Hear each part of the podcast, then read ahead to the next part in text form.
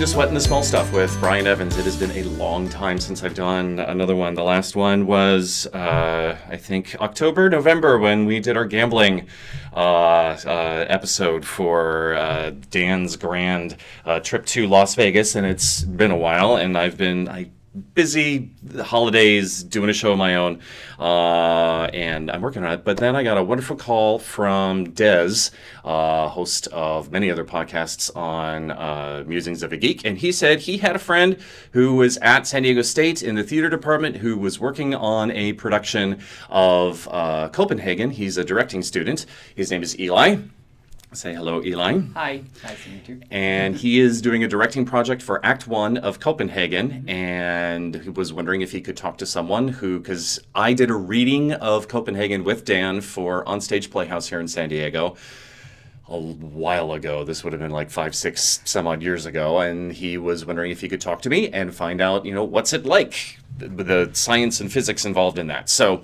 I'm turning it over Eli, where he's going to be asking me questions, and I get to pontificate on my science knowledge. So, Eli, what do you want to know about Copenhagen? Well, first, thank you so much, Brian, for meeting me on the Saturday. And uh, so basically, this is part of a combined project I am di- in directing to. This is Copenhagen is a 40 minute production for this class, but I'm also in another class of uh, dramaturgy. So I'm acting both as the director and dramaturg for this uh, particular production. So for the podcast, um, in my class, we have this small project of 10 minutes pre-show introduction for the audience.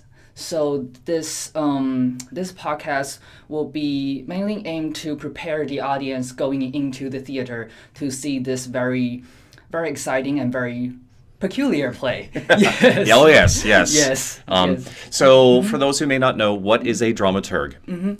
So a dramaturg, we have been talking about what a dramaturg is since the first day of the class, and the definition is not as defined as like a director you direct or an actor you act on stage.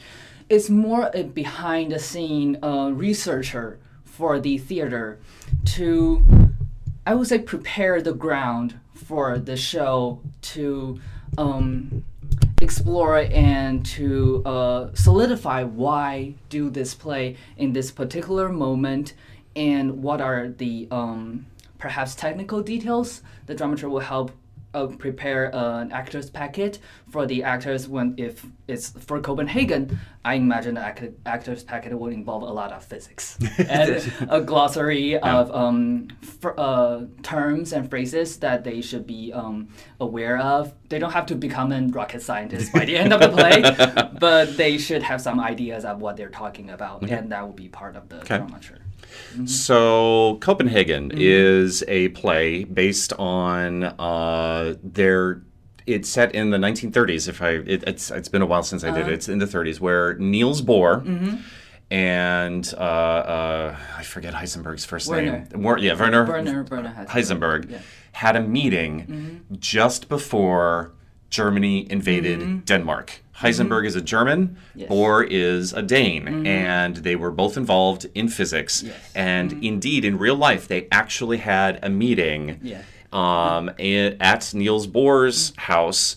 And nobody knows exactly what it was that they talked about. It. Both of them survived Mm-hmm. the the Second World War, and they did kind of talk about it, Mm-hmm. but Bohr was never really that specific about what happened, and Heisenberg kept on changing Mm-hmm. Yeah. the story, and so there were questions as to okay, what were they talking about? Because Bohr ended up uh, escaping to uh, the West, and Heisenberg went back to Germany, and they were mm-hmm. both working on the nuclear bomb, mm-hmm. and uh, the West got it, mm-hmm. and Germany didn't, and so there's all sorts of questions of was Heisenberg deliberately sabotaging this because Bohr was his friend, and blah blah blah. So there's a whole lot of stuff.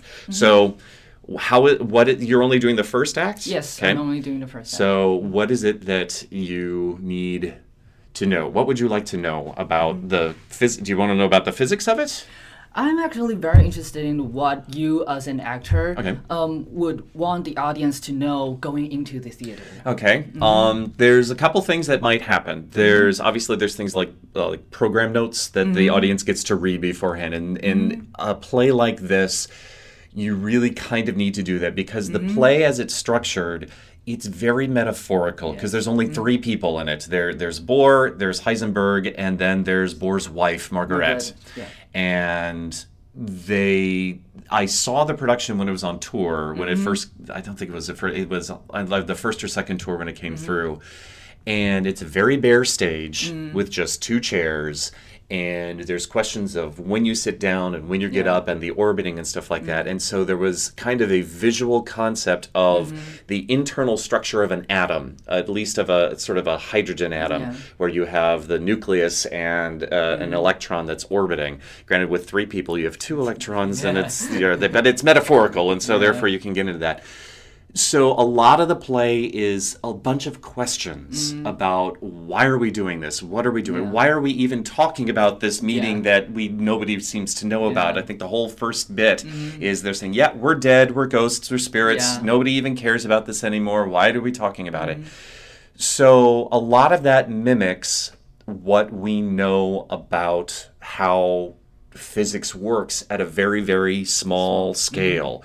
Um, there's there's a, a, a poem that I recall, and it's old enough that I remember it from when I was in college 20 some odd years ago, and it kind of develops the history of, of physics over mm-hmm. time. And it starts off with In the beginning, there was Aristotle, and th- objects at rest tended to remain at rest, mm-hmm. but objects in motion tended to come to rest. And God looked down upon the world and saw that it was boring.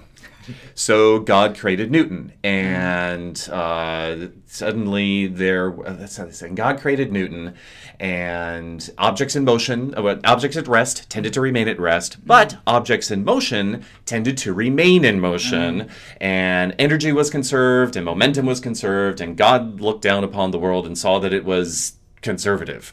So God created Einstein, and the mm. universe was filled with inertial reference frames. And mm. while some of it was especially relative, some of it mm. was generally so. And mm-hmm. God looked down upon the world and decided that he was going to create Bohr. And there was the mm-hmm. principle, and the principle was quantum. And while some all things were quantized, some things were still relative. And God mm-hmm. looked down upon the world and saw that it was confusing. So God was going to create Ferguson, and he would have fielded a theory and unified everything, and all would have been as one. That it was the seventh day, and God rested. And things at rest tend to remain at rest. And so that kind of describes uh-huh. how it is that mm-hmm. we have understood our science.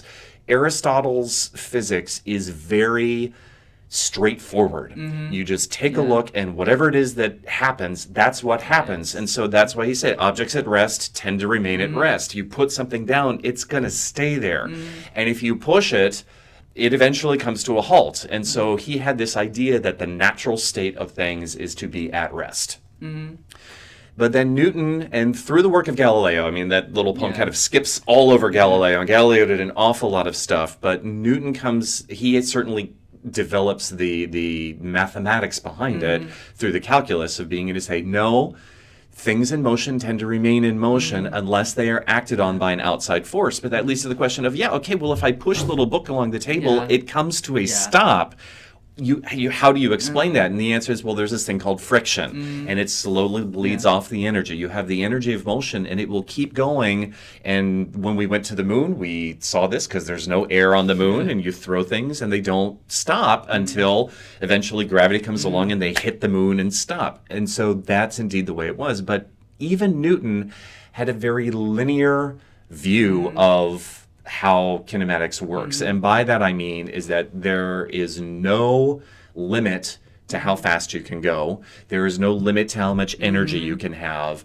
etc. It's, it's if you the, the thing is like if you on a train and you mm-hmm. throw a ball in the direction of the train, you have both the speed of the train and any speed that you gave the ball, and the ball will go even faster than the train. So that's how it worked. But then we started finding through experiments in light, through Einstein and Heisenberg and Bohr and Lorentz and a whole bunch of other scientists, that it doesn't quite work that way. There is indeed a mm. speed limit, the speed of light. Mm-hmm. Nothing can go faster than the speed of light, is Yeah. what they found. Mm. So it becomes not a linear universe, but a relative universe. And by mm-hmm. that, it means is that even the concept of being at rest doesn't make any sense mm-hmm. in a relative universe because you're only at rest relative to something, something else. that or and, and if it, according if as long as those two things Mm-hmm. are moving in exactly the same way then from one standpoint you're looking at the other yep it's at rest. It's Mm-hmm. not moving compared to me. And we see this on our own thing. I'm on the earth but the earth is rotating and orbiting the sun Mm-hmm. which is orbiting the galaxy and the galaxy is moving through space. And yet this thing right here it's not moving mm. because according to because it's it's sharing all of mm. that other motion mm. with respect to me. So that's a lot of what einstein was doing with relativity and that deals a lot with large scale structures. You're dealing with gravity and the size of the universe. Quantum mechanics, on the other hand, goes in the other direction. It's dealing with the really tiny things in the universe, stuff that's on the quantum scale. Uh, and by that, I mean, just as there's a speed limit to how big things can be, mm. there also apparently is a lower bound. There's mm. only a, there's a limit to how small things can be, and it's called a quantum, mm-hmm. because you you either have at least that minimum bit, mm-hmm. or you don't have anything at all. So there is no minor things, and so uh-huh. This gets into things like what Heisenberg is very famous for is mm-hmm. his uncertainty principle. Mm-hmm. The Heisenberg uncertainty principle states that you cannot measure the momentum of a particle mm-hmm. and its position with infinite precision. And by momentum, that means in what direction is it moving and how fast is it going? That's that's what momentum is. Uh, so the equation is, uh, or it should say, yeah, the the equation, if I recall correctly, is uh, delta x, which stands for its position. Uh, the change in its position specifically. Delta is the physics symbol. It's the little yeah. d. It's the physical symbol for change. Um, delta x for position, and delta rho, which is the variable for momentum. You multiply those two bits together for the amount of change, because if you get more and more precise, that change becomes smaller and smaller and smaller. Um, the product of those two is always greater and let's see if I remember my physics here. I believe it's h bar over 2, which is Planck's constant, h, divided by 2. Mm-hmm. And that h is this tiny little small thing, but it does mean you can't get it specific. Mm-hmm. If, if you get more precise on one, you necessarily get more imprecise on the other. You can get really accurate mm. positions, but you can't be perfect. And a good way to visualize this is if you take a picture of a car mm-hmm. on a racetrack as it's passing you by.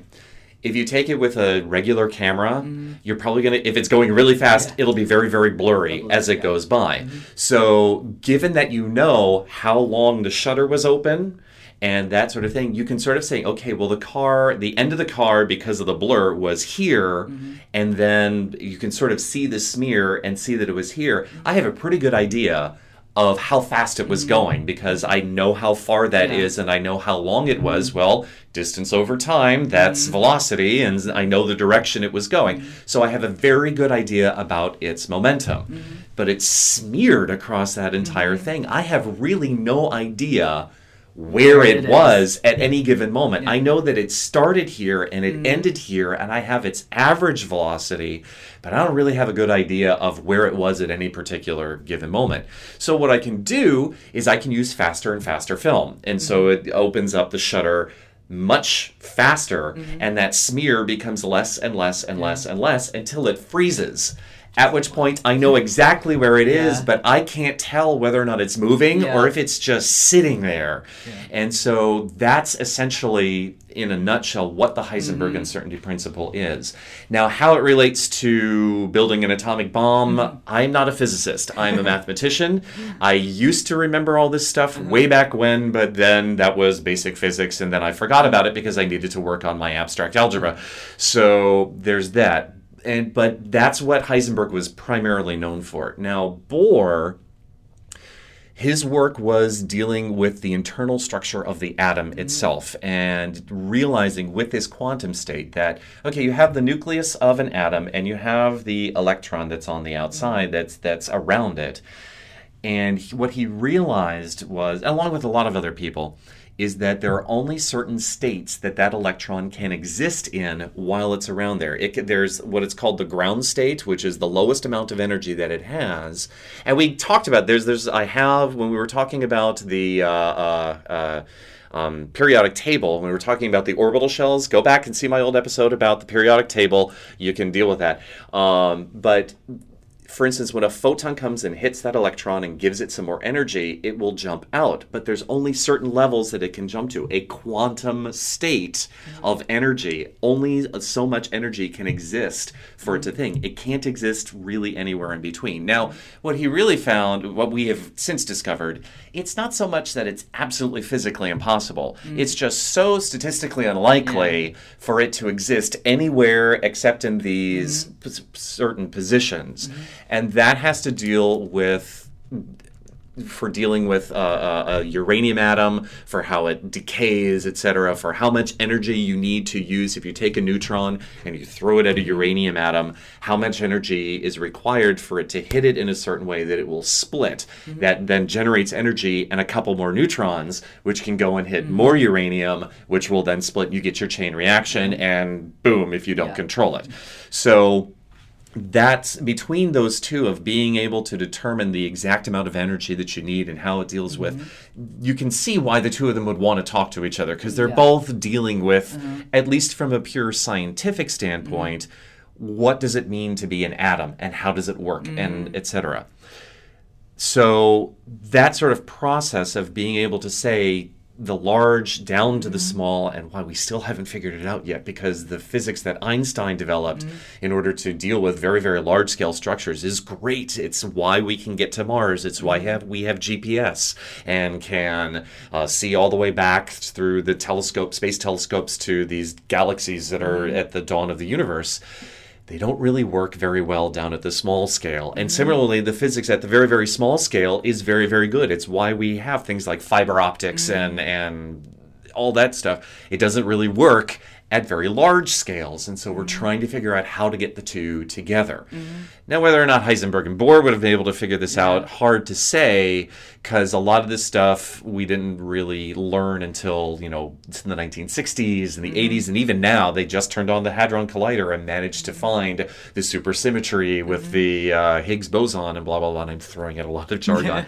but if what I wanted to, to tell the audience to condense that down is that from the play's presentation, it may seem like nothing ever gets said. Mm-hmm. There's an awful lot of talking around a subject mm-hmm. rather than actually zeroing in on it. Mm-hmm. And that was done as a way of dramatizing the concept of I can't get a solid answer. Mm-hmm. If I nail down this part, mm-hmm. this part suddenly becomes very confusing and we don't know what it mm-hmm. is. So if I start paying attention to that and start getting down, this becomes fuzzy again and we don't know what that is. So that's why a lot of the dialogue is questioning without a real answer and going back to rehash stuff that you thought you had already mm-hmm. talked about because now we've got a new piece of information which throws everything off that we had done Yeah. before. So that's kind of how I would condense all that down is mm-hmm. that there there is a science behind it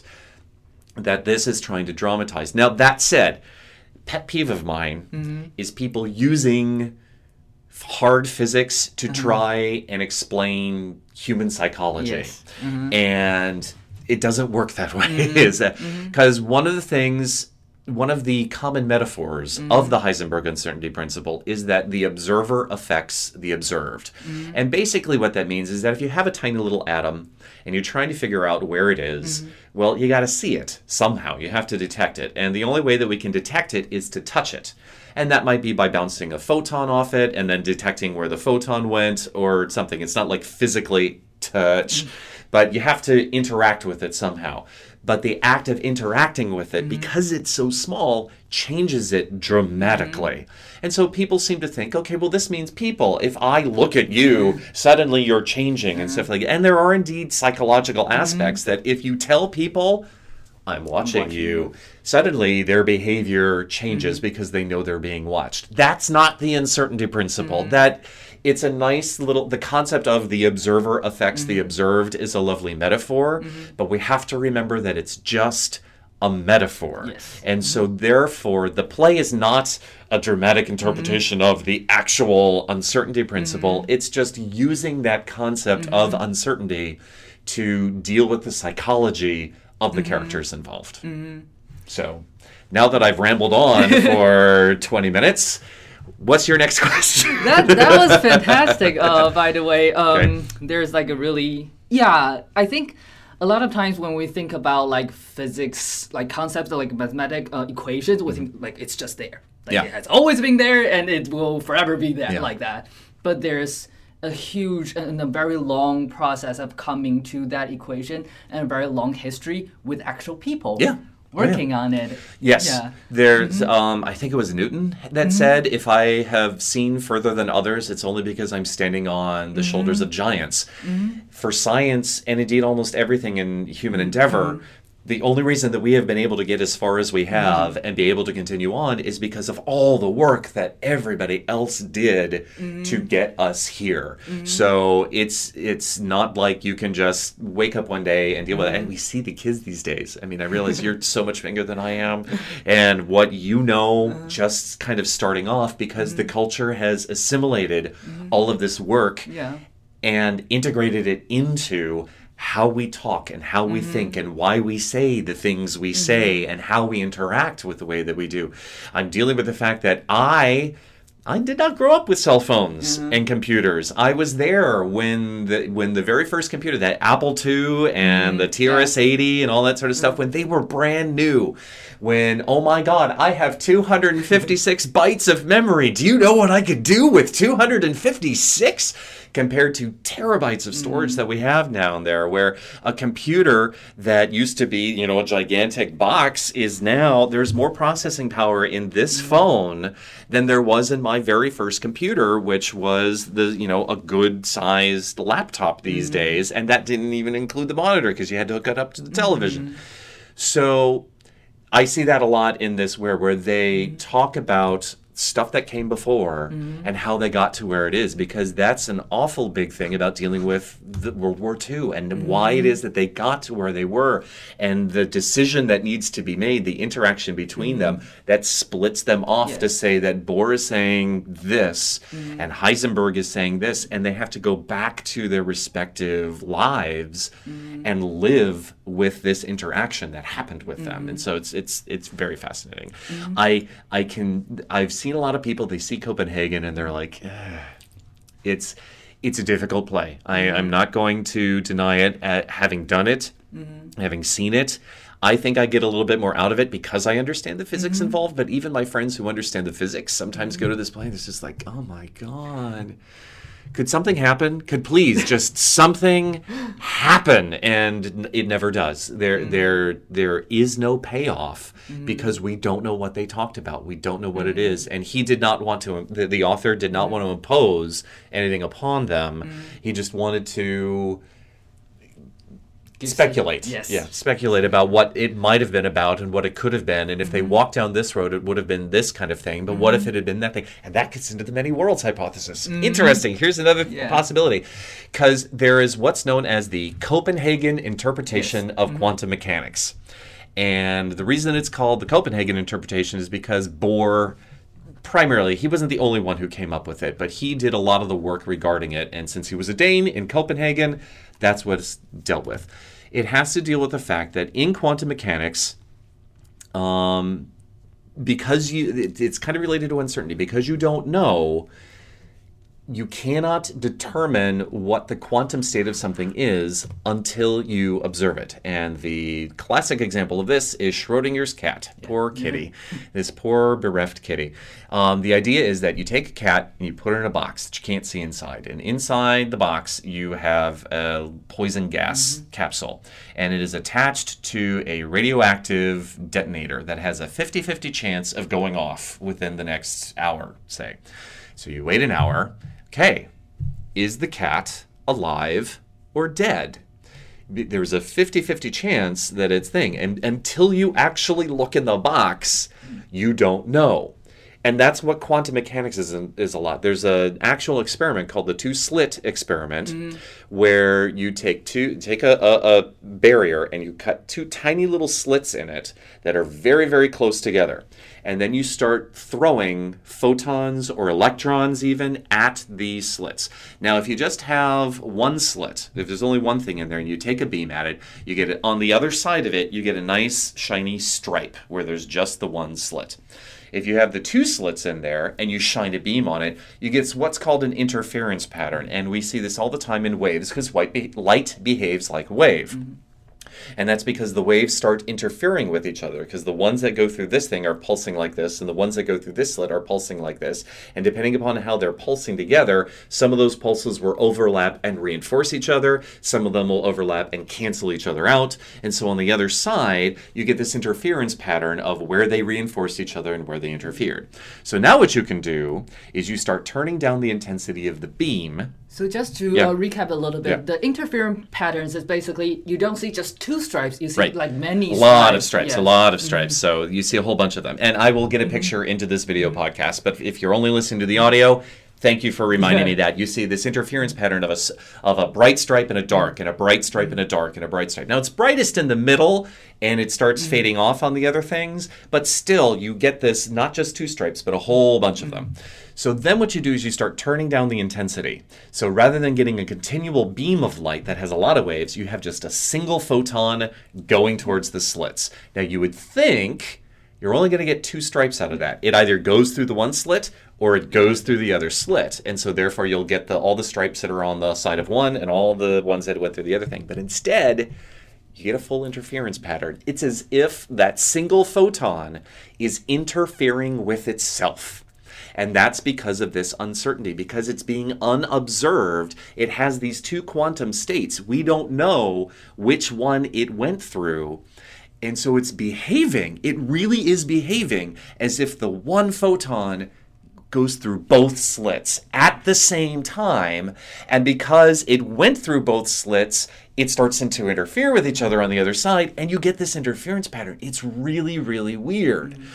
So that aspect of how do you interpret that? How could we possibly get this? And one interpretation of this quantum is called the Copenhagen interpretation, mm. which means that photon does indeed exist in both states at the same time. The cat is both alive and dead at the same time, and it only resolves itself when you open the box and take a look.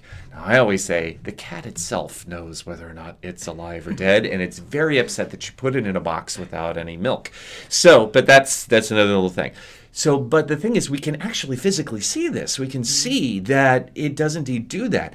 The other common interpretation mm-hmm. of quantum mechanics is called the many worlds hypothesis, mm-hmm. which says that no, you don't have a single particle existing in two state, states simultaneously. Instead, you have every time there's a quantum decision to be made, the entire universe splits mm-hmm. into one where it went through one and one where it went through the other. And until we make the observation, that's when we can mm-hmm. determine which universe we happen to be in.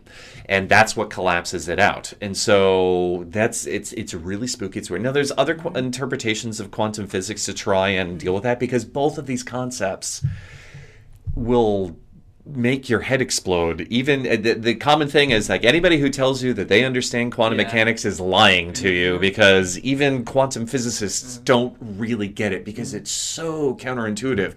Because one of the spooky things is that you can set up detectors on the slits mm-hmm. that are minimally invasive upon the photon. Mm-hmm. And if you turn that on, rather than getting the interference mm-hmm. pattern, you get the two stripes. So if you actually watch the photon as it goes through, oh, I'm not interfering with myself. But then, even more spooky, if you destroy that information, mm-hmm. the interference pattern comes back. It's just ah. So yes, you know, and there's there's no comprehending the concept, and that is really even though that was done much later, mm-hmm. that really is a lot of this piece of this thing of mm-hmm. you're observing something and you think you've got it mm-hmm. down and it's resolved into the two slits, but as soon as you take away something, it all comes Yeah. back. And so there's an awful lot of that in this play.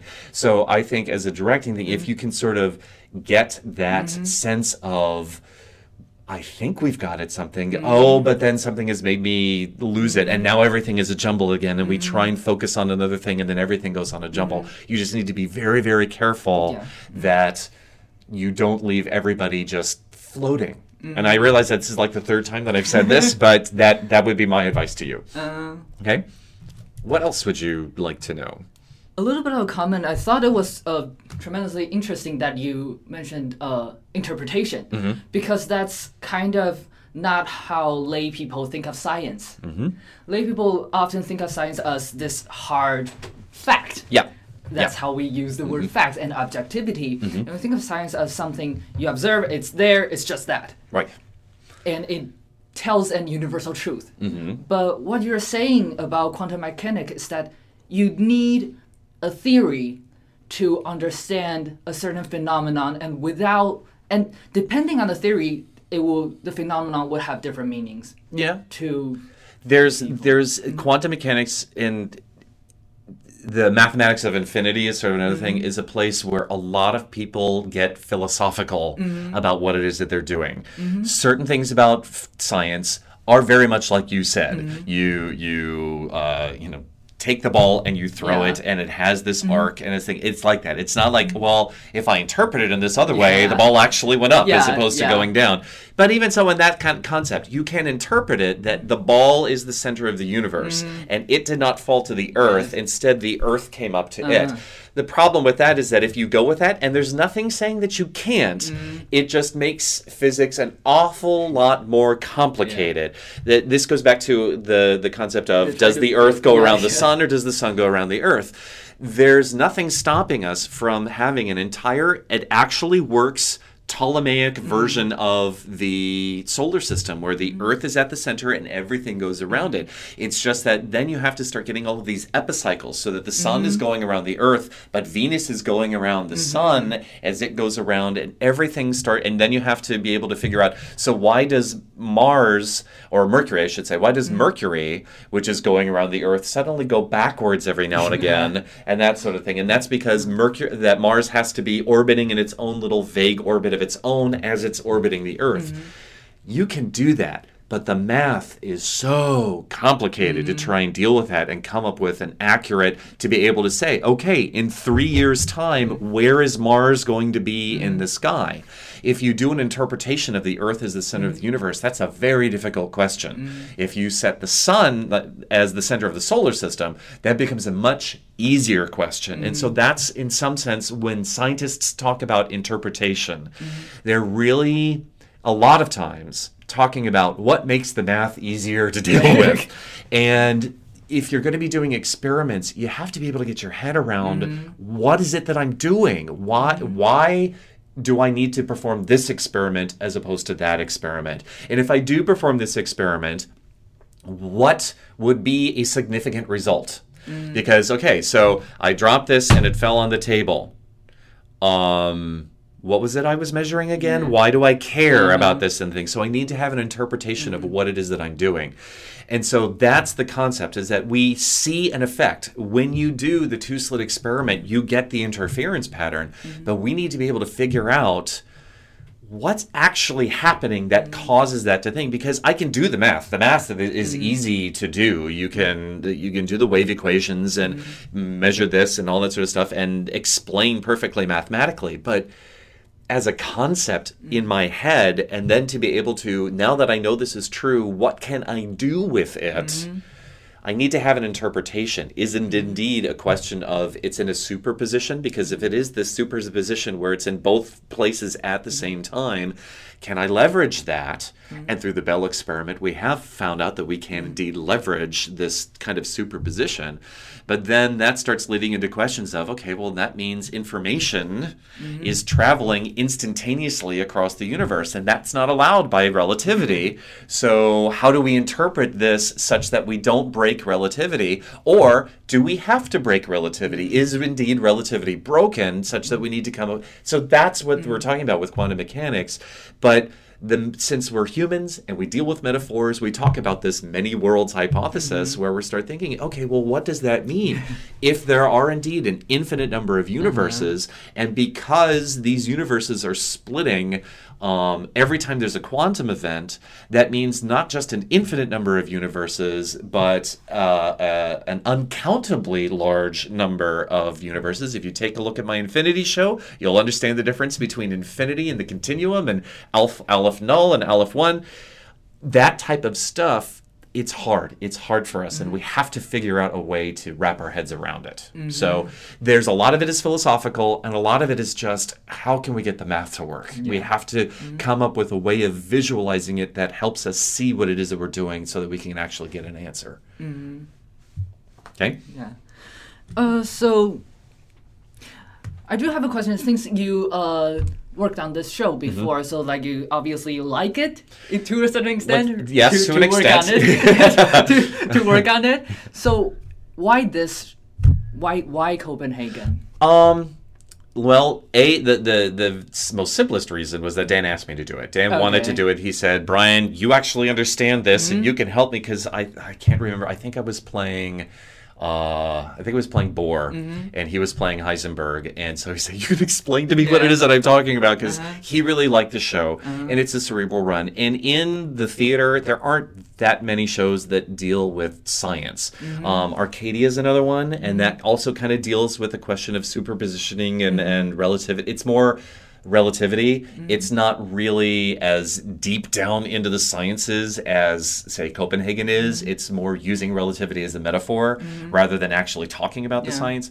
But this is one that actually deals with real people talking about the mm-hmm. science. Um, I think Picasso Lapin Agile has Picasso and, and uh, Einstein mm-hmm. talking to each other. So, from someone who has a science background, as well as a theatrical background to be able to work into a piece that really deals with hard science mm-hmm. and doesn't and while uses it as a metaphor actually talks about it and tries to even if it's in its own small way carry that information to people who are not scientists mm-hmm. and help them understand what it, this is that appeals to me very very much mm-hmm. that's part of the reason that i do these podcasts is because not well, while not every single podcast that I've done has been about the sciences, a lot of them are, mm-hmm. and I'm, this is one reason that I really wanted to get mm-hmm. you on. There's like, oh, we get to talk about yeah. my theater side, yes, and talk about these details and why they're so important, mm-hmm. um, because paying attention to theatrical details when doing a theatrical piece. You have to do that. And so mm-hmm. you need to be able to understand what is the subject of what we're talking mm-hmm. about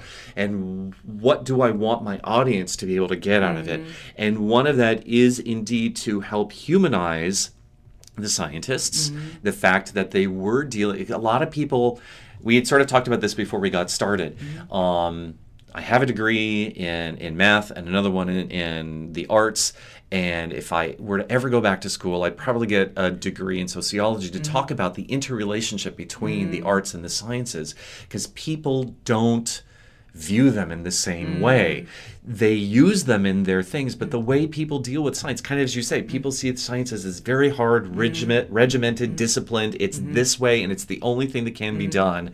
And therefore, a lot of people see scientists as cold and heartless mm. and emotionless, mm. and not having this thing. And one of the big things in Copenhagen is the dis- the possibility that Heisenberg understood what it would mean mm. if Germany got the bomb.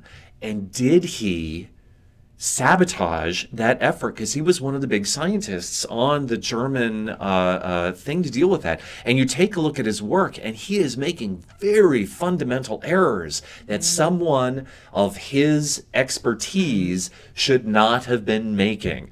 Um, one of the things is that you, when you make an, a uranium, uh, uranium fission bomb, you don't just take a hunk of uranium and whack it really hard and hope that it explodes because the neutrons that come in will have too much energy Mm-hmm. and the reaction won't happen. And if there's too much energy, the substance just falls apart. Mm-hmm. And you can't. You have to contain the reaction. Mm-hmm. So you need to have a mediator that absorbs some of the energy of the neutrons so that they hit in a particular way. And there's lots of things that you can do with it. For an actual nuclear reactor, they use graphite rods. They've got water. There's a lot of water in there uh, to help regulate this. He insisted on using heavy water. Now, heavy water is made out of deuterium. Um, deuterium is an isotope of hydrogen where instead of having just a single proton and a single electron, it's got two protons.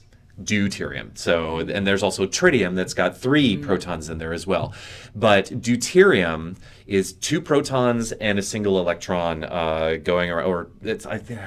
Is it two protons? I think no, it's not two protons. Sorry, it's a proton and a neutron because two protons would be a helium nucleus, and that's that's completely different. So everything is that it's t- a proton and a neutron, and that's what makes it electrically neutral because it's got the one mm-hmm. positive charge and the one negative charge.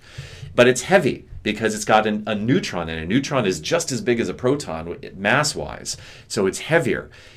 It doesn't have the same um, absorption rate as regular water does. You would want to use regular water in a nuclear reactor for if you're just generating power and that sort of thing. And yet he was insisting because they were doing experiments on making a nuclear reactor before they got to the bomb. Because in order to understand how to make the bomb, you need to understand how fission works. To understand how fission works, it helps to have a nuclear reactor where you can control the reaction. So he was insisting upon using this deuterium based water why? Someone as smart as he is should have known. No, you don't want to use deuterium. You need to want to use like beryllium or graphite or just plain water. Mm. That would do an awful lot.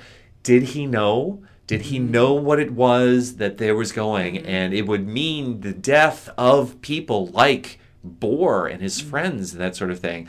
But then there's questions of afterwards he has all of these conflicting stories about what it was that they were talking about and this is he trying to save face to the German uh, people to say that I wasn't a traitor? Yeah. I just screwed it up. Um, and so you have all of these conflicting things of mm-hmm. going in there, and that I think is one of the big things to learn about Heisenberg mm-hmm. through this play. Is that question of why did he do what he do? And even if we will never know mm-hmm. why, there's a whole bunch of very human reasons for why it might have happened. It might have been that he just made a mistake because people latch onto ideas, and I'm certain that this is absolutely the way that it has to work. And because when the bomb went off, when Hiroshima went off, Yeah. he was quoted as saying, "Oh, "No, no, Yeah. it wasn't a uranium bomb. It was just some some you know American thing has pulled a fast one Uh-huh. on everyone because the only way to make a uranium bomb do that, you would need tons of uranium to do mm-hmm. this because it's that's not the way uranium mm-hmm. works." Was he just being an, a, a, wrong? Was he eh, was he wrong? Was he being consciously wrong? If he was consciously wrong, why was he consciously wrong? Is it because he was He his ego? listened. Right. or- yeah, was he being listened to? Yeah. Was was concerned about being a traitor? Was it just ego? I know that I'm right, and how Mm-hmm. Yeah. dare someone prove me wrong? Yeah. There's all sorts of human reasons for Mm-hmm. that. And then similarly with Bohr, there's the question of, you know, can I get you out? Mm. You, do you do you really understand what it is that you are asking of me? And I, if I help you, what does that mean? Did mm-hmm. does did Bohr understand what it is? So mm. therefore, did he deliberately send Heisenberg mm-hmm. down the wrong path mm-hmm. to say no? You need to because we don't know what they talked about. So it could be that Heisenberg came to him with questions and Bohr gave him wrong answers. And even then, is it because Bohr didn't know what he was talking about? Was uh, it, we don't know. Mm. But that's a big thing about Copenhagen is that we're dealing with this question of we are doing something that has the potential mm. of killing everybody on the planet. When we set off the nuclear bomb, we had no idea whether or not it would ever stop. Mm. Um, Oppenheimer says, "I have become as Yeah. death," and I, though I think that was with the hydrogen bomb rather than the the uranium, the A bomb, the H bomb. But even so, it's this question of we don't know if it's going to stop. We're throwing all of this energy. We might set the atmosphere on fire Mm, yeah. and kill literally everything on the planet. Are we still going to do this? Do we still have to do this? And that leads into questions of should we have even built the bomb? Should we have dropped it? And there's a whole lot of ethical questions that came out there. And scientists really do think about this. They really, really do. Um, the fact that their decisions are often wrong doesn't mean they don't care.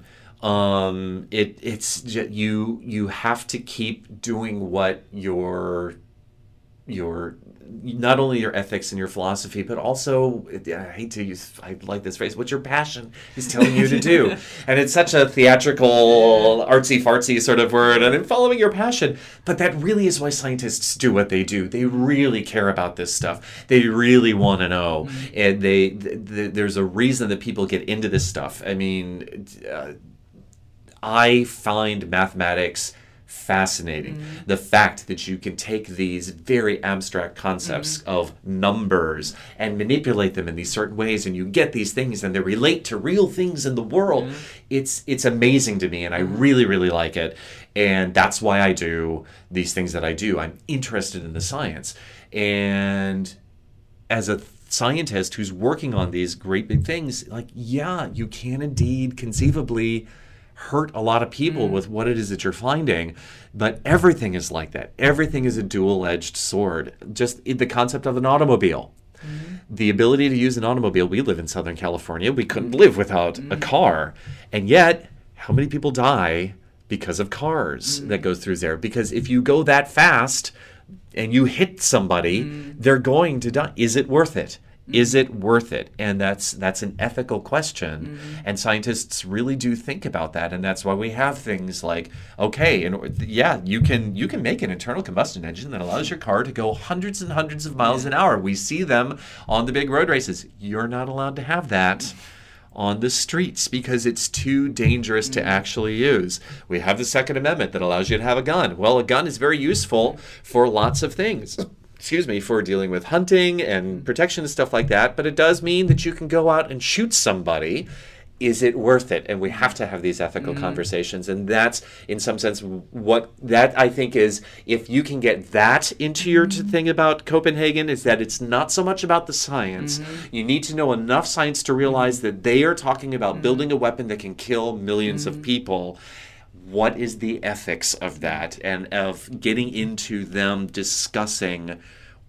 oh my god do you realize what path we're mm. on? That i think is kind of the heart of copenhagen. Mm. And why i like it is mm. that it deals with the deep ethics of science. Mm-hmm. So there's there's a lovely little phrase for that Thank you so much. I think that's a wonderful note to end on. okay yes it's, we're getting there. So thank you very much. This has been sweating the small stuff with eli. Thank you very very Thank much you. for this. Thank you so much. um hopefully i will have this up real real soon now. Of course why am i saying that? Because if you're listening to it i got it up.